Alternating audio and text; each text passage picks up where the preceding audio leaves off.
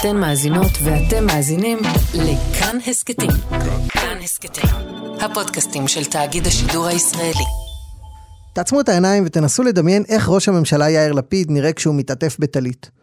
הוא שם אותה במין קבצ'וץ' כזה, כמו צעיף. עכשיו תנסו לזכור את הפעם האחרונה, אם הייתה כזאת, שראיתם את בני גנץ שם טלית. הוא מתעטף בה כמו גלימה. כמו חרדים, כמו דתיים לאומיים אשכנזים. זה הרבה יותר מאשר אנקדוטה אופנתית. אולי דרך הוויץ הזה אפשר להבין על מה בעצם הבחירות האלה.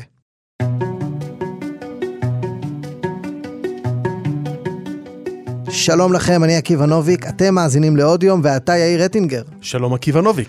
אז המצב הוא כזה, אנחנו בתחילת הבחירות החמישיות, אולי לא עלינו הן יהפכו לשישיות, אולי השם ישמור יהפכו לשביעיות. יש לנו בעיה עם המספרים. אין לשום גוש או לשום קבוצה או לשום מחנה יכולת uh, להרכיב ממשלה. כדי שתקום ממשלה אמיתית, יציבה, מתפקדת, מישהו מהשחקנים צריך להדהים. או, או להפר הבטחה, או לעשות מעשה שמאוד לא מתאים לו. יש מעט מאוד אופציות כאלה. המפלגות הערביות יכולות לעשות את זה, ועשו בפעם הקודמת. המפלגות החרדיות יכולות לעשות את זה, ובני גנץ עשוי לעשות את זה. עכשיו אני מחזיק פה את עיתון ידיעות אחרונות מסוף השבוע האחרון. כותרת ראשית, משה גפני אומר, אם לנתניהו לא יהיו 61 מנדטים, נצטרך לעשות חשבון מחדש. ותראה, האופי של עולם העיתונות ושל העולם הפוליטי הוא כזה שכשיש לך 110 ימים לבחירות, אתה תקפוץ על כל אמירה כזאת, כאילו שהנה נמצא הפתרון. כאילו שהאמירה הזאת של משה גפני אומרת שתהיה פה ממשלה. אבל נדמה לי שזה הרבה הרבה הרבה יותר מורכב מזה. והרבה יותר עמוק מזה. מכיוון שהמפה הפוליטית היא רק איזשהו מין הצצה לחברה בישראל, לאיך מורכבת החברה בישראל, ואני חושב שיותר מהכל איך מורכבת החברה היהודית בישראל. כי מה שקורה בסוף הקדנציה הזאת, הממשלה נפלה, ורע"מ, מפלגה ערבית, עשתה את הלא יאומן, ופתאום הפכה להיות לשון המאזניים. הפכה להיות ממליכת המלכים של הפוליטיקה הישראלית. והניסוי הזה נכשל, נכשל כישלון חרוץ. כל השחקנים הפוליטיים יעשו הכל כדי שהוא לא יחזור על עצמו. ומכיוון שהערבים, או לפחות חלק מהפוליטיקה הערבית, הפכה להיות לשון המאזניים, זה מחזיר את לשון המאזניים למקום אחר. למקום הזה, המקום הבטוח של החרדים.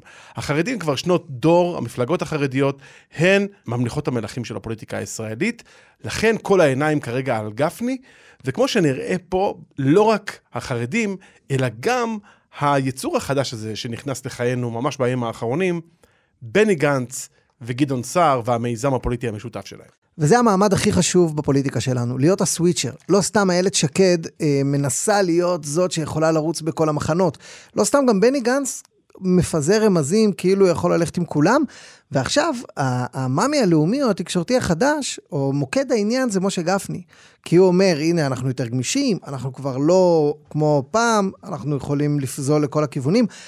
מפלגה שיכולה ללכת בשני הגושים, היא זאת שיכולה להציל את ישראל מהקיפאון. זה היה פעם נפתלי בנט, היה פעם פוליטיקאי כזה, אם אתם זוכרים.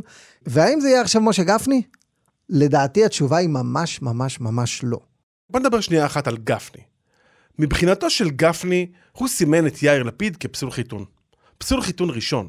מבחינתו לא יקום ולא יהיה. הוא לא ייגע, הוא ממש יש לו רתיעה פיזית מיאיר לפיד. לא יהיה שם שיתוף פעולה. אבל אני חושב שהתפר, הקו הזה, מבחינת החרדים, עובר איפשהו בתפר שבין כחול לבן ליש עתיד.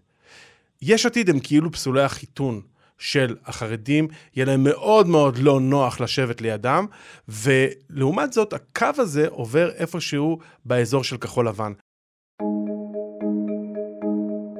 זה בעצם השאלה של איזה מין יהודי אתה.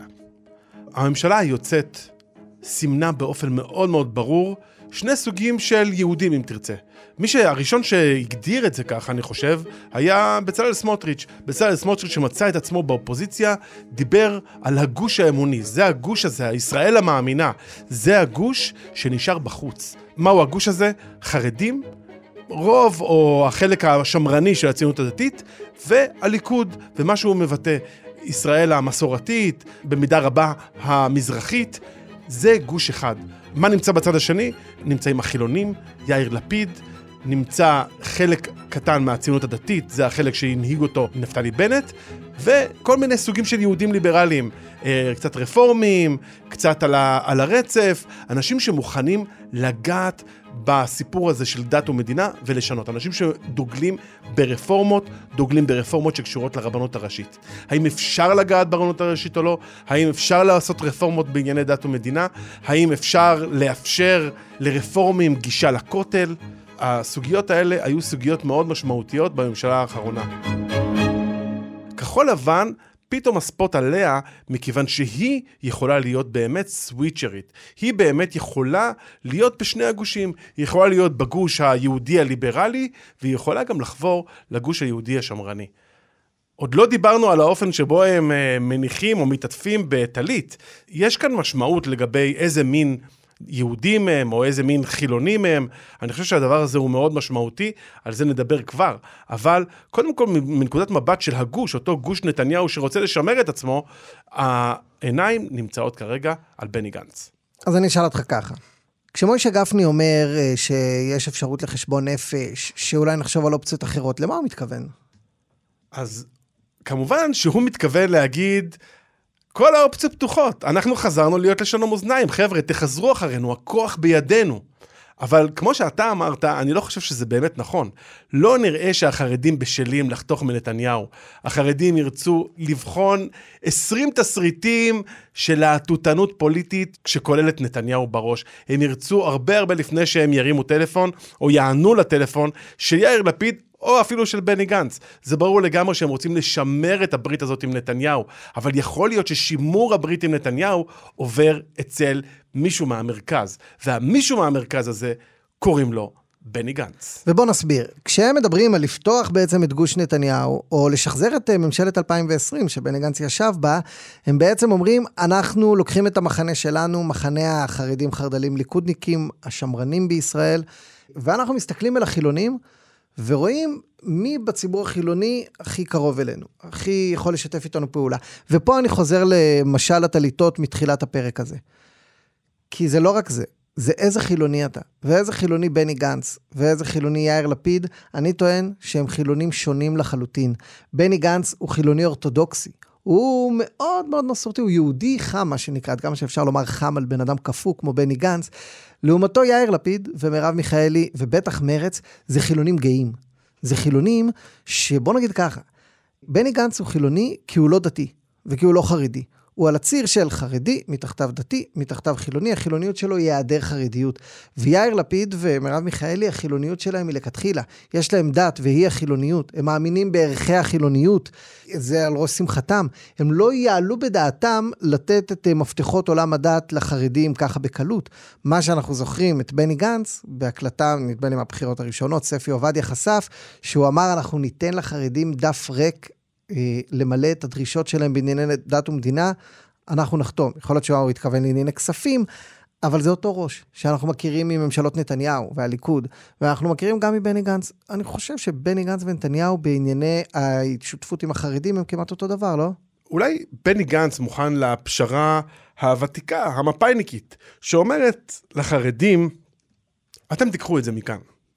אנחנו לא נתעקש איתכם העניינים האלה של דת ומדינה, כל עוד אתם מוכנים להקים איתנו ממשלה, אז הכל יהיה בסדר.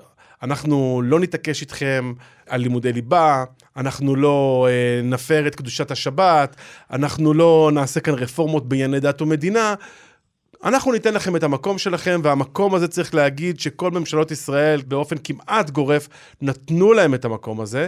זאת הייתה העסקה. ואולי מה שאתה אומר זה שליאיר לפיד, לחילוניות שלו, הוא מנסה לתת צבע אידיאולוגי לחילוניות שלו.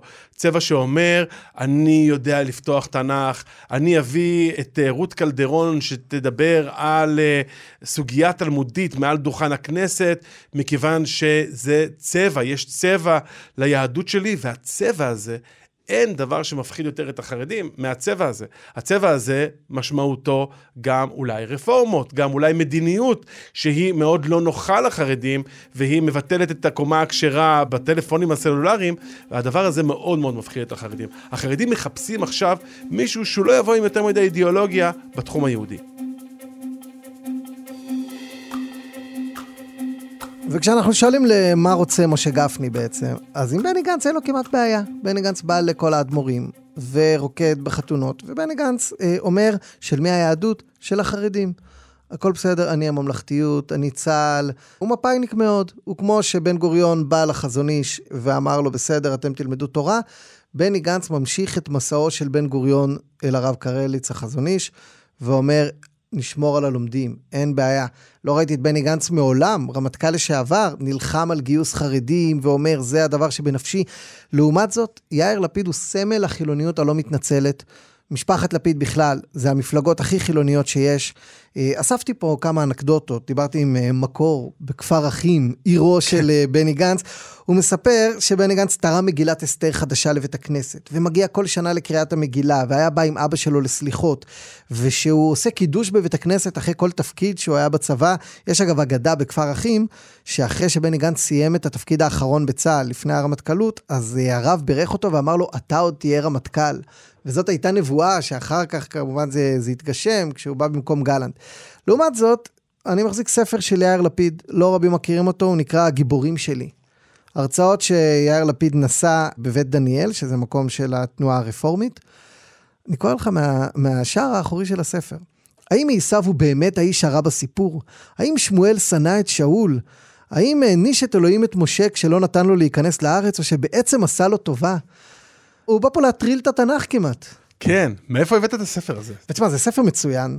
ארבע הרצאות תנכיות של יאיר לפיד, הוא מצוין ומעצבן בו זמנית, שזה דבר שאפשר להגיד לא רק על הספר הזה של יאיר לפיד. בהחלט. ו... מה תנכי בעיניך? ותראה, מה זה הספר הזה? בא יאיר לפיד להגיד התנ"ך הוא גם שלי, גיבורי התנ"ך הם גם שלי, היהדות היא גם שלי. אנחנו לא שומעים את זה מבני גנץ, ונדמה לי שעכשיו זה משתלם, עשוי להשתלם פוליטית מאוד לגנץ, שהוא החילוני הפרו-חרדי.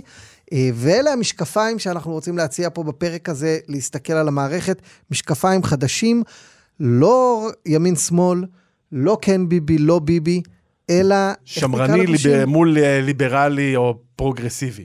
נכון? זאת אומרת, זה עוד קו חלוקה שמחלק את הפוליטיקה. במשך כל כך הרבה שנים דיברו פה על ימין-שמאל, שטחים, לא שטחים, ואז דיברו פה על כן ביבי, לא ביבי, והדברים האלה עדיין בתוקף, אבל עניינים שקשורים למקומם של החרדים, לאוטונומיה החרדית, אולי לענייני משפחה, להט"בים.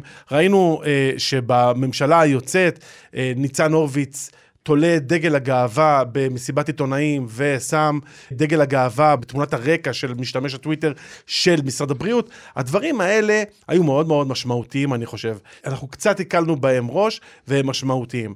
אבל אני גם רוצה לתת קצת לצנן את זה ולהגיד, בסופו של דבר, גם בני גנץ, עוד יותר מאשר אידיאולוג או א-אידיאולוג, אני חושב שבסופו של דבר הוא גם פוליטיקאי.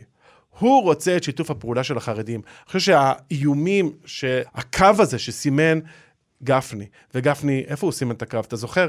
אה, גפני דיבר על מתן כהנא ועל יועז הנדל כשני אנשים שהוא, הם, הם פסולי חיתון מבחינתו. תראה את המהלך של בני גנץ, בינתיים השניים האלה נמצאים מחוץ לפרויקט שלו. אה, מאוד יכול להיות שבני גנץ עושה כאן שיקולים בסך הכל פוליטיים, עוד הרבה הרבה לפני השאלה שהוא שואל את עצמו איזה מין יהודי הוא, הוא עושה כאן את השיקול הפוליטי, הוא קשוב לחרדים, שלא לומר פועל באופן מאוד uh, בקו שמתווה אותו גפני, ועושה את השיקול הפוליטי. אז זה הקו בחול. מצד אחד יש את הליכוד ואת המפלגות החרדיות ואת החילונים מהסוג הבני גנצי והסוג הגדעון סערי, שאם אנחנו זוכרים, הוא שומר שבת והוא היה הולך להתברך אצל הרב קנייבסקי ומתוך הליכוד, מפלגתו המקורית, הוא אחד היותר דוסים שם. מהצד השני, יש את החילונים הלא מתנצלים, וגם את היועז הנדלים וגם את המתן כהנאים, כלומר זאת לא חלוקה אה, ש, שתואמת שום דבר שהכרנו. זאת חלוקה אחרת, חדשה לחלוטין. איך אמרת לי קודם, אלה שרוצים שהרבנים יחליטו בענייני דת, ואלה שרוצים שהרבנים לא יחליטו בענייני דת. כן.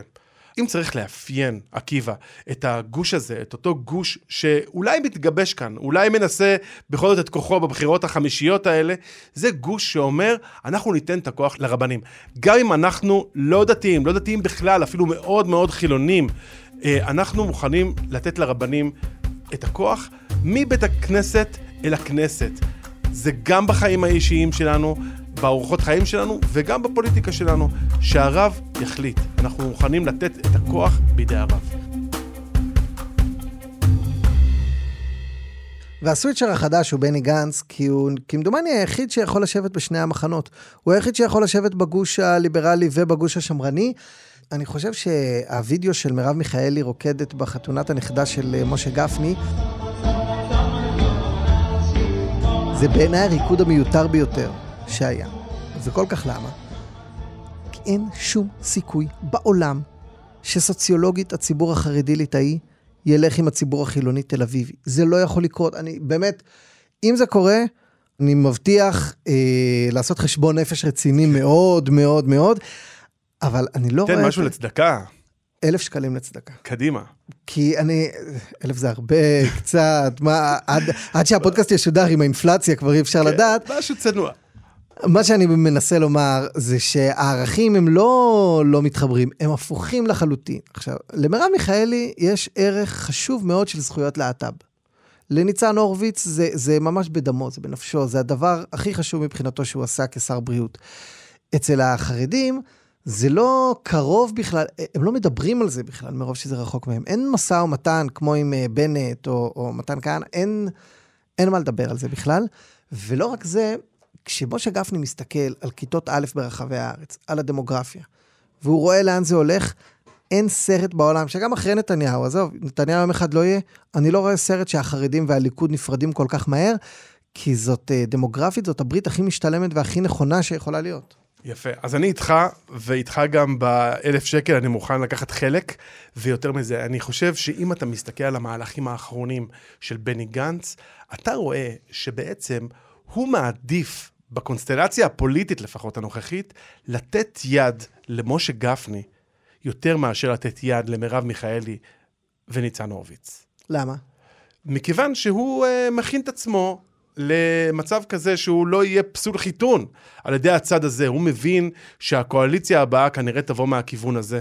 מהכיוון הזה של ישראל היותר שמרנית, ישראל היותר רבנית, אה, או שנותנת מקום לרבנים, ולשם הדבר הזה הולך. אני חושב שהמהלכים שלו, המהלך שלו, גם לא להכניס את יועז הנדל פנימה. שהוא הוגדר כפסול חיתון, ואנחנו עדיין לא יודעים מה יקרה עם מתן כהנא, אה, גם זה, אני חושב, מרמז טיפה על הערכה הפוליטית של בני גנץ. אני חושב שכל מי שחולם להיות ראש ממשלה בישראל מבין שהמחנה השמרני הוא דרך כמעט הכרחית אה, לשם. נפתלי בנט הוא אולי ראש הממשלה האחרון, בנט ולפיד, שהצליחו להיות ראשי ממשלה בלי חרדים בישראל. כי הגוש החרדי מונה היום 59 ח"כים לפי הסקר האחרון של דודי חסיד. חרדים זה גם סמוטריץ', זה גם הליכוד. אלא אם כן תהיה פה פרידה כואבת ומאוד משמעותית בין המזרחים לחרדים, זה ממש ממש קשה לראות את זה קורה.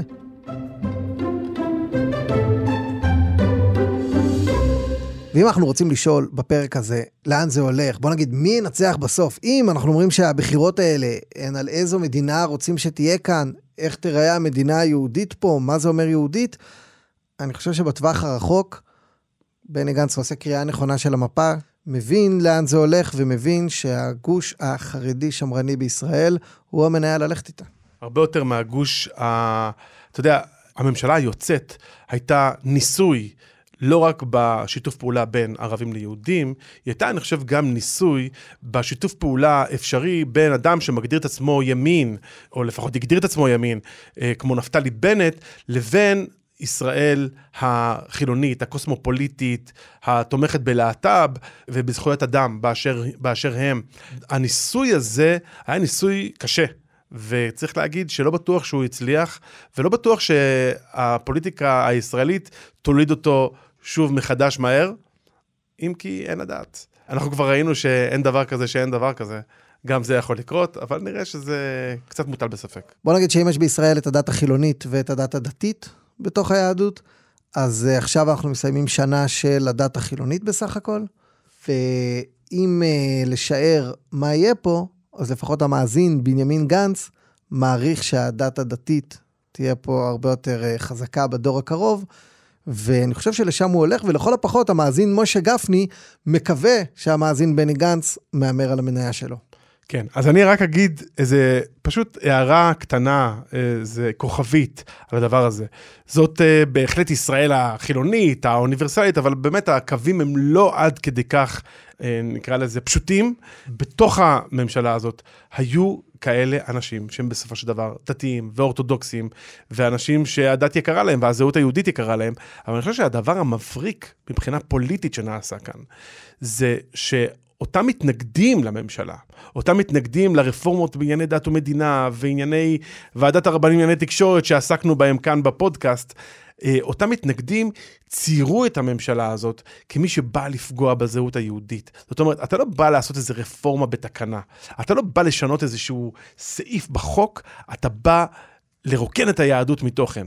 והנרטיב הזה, זה נרטיב שתפס מאוד מאוד חזק. ולכן, אני חושב שהקווים כרגע הופכים ומטשטשים, זאת אומרת, נהיה כאן באמת איזשהו גוש אחד, שהוא כאילו נתפס כגוש החילוני, אבל לא לגמרי עד הסוף בצדק. יש כאן גם בתוכו גוונים שונים, אה, והניסוי הזה של לאחוז ביחד את אותם סוג של יהודים, אה, ליברליים, או באמצע, או שמנסים להיות איזשהו מרכז ישראלי, יחד עם חילונים, יחד עם דתיים, הניסוי הזה כרגע נמצא באיזה הולד, ואנחנו לא יודעים מתי הוא יחזור. יכול להיות שהוא יחזור. יאיר אטינגר, תודה רבה. תודה לך, עקיבא נוביק.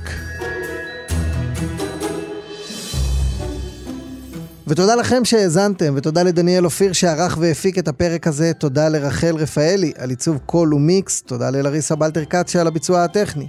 פרקים של עוד יום אפשר לשמוע בכל uh, פלטפורמת פודקאסטים uh, שאתם רוצים. אפשר להשאיר לנו הערות uh, ותובנות שלכם, יאיר רטינגר או עקיבא נוביק, בכל רשת חברתית שהיא. אנחנו ניפגש בפרקים הבאים, אה?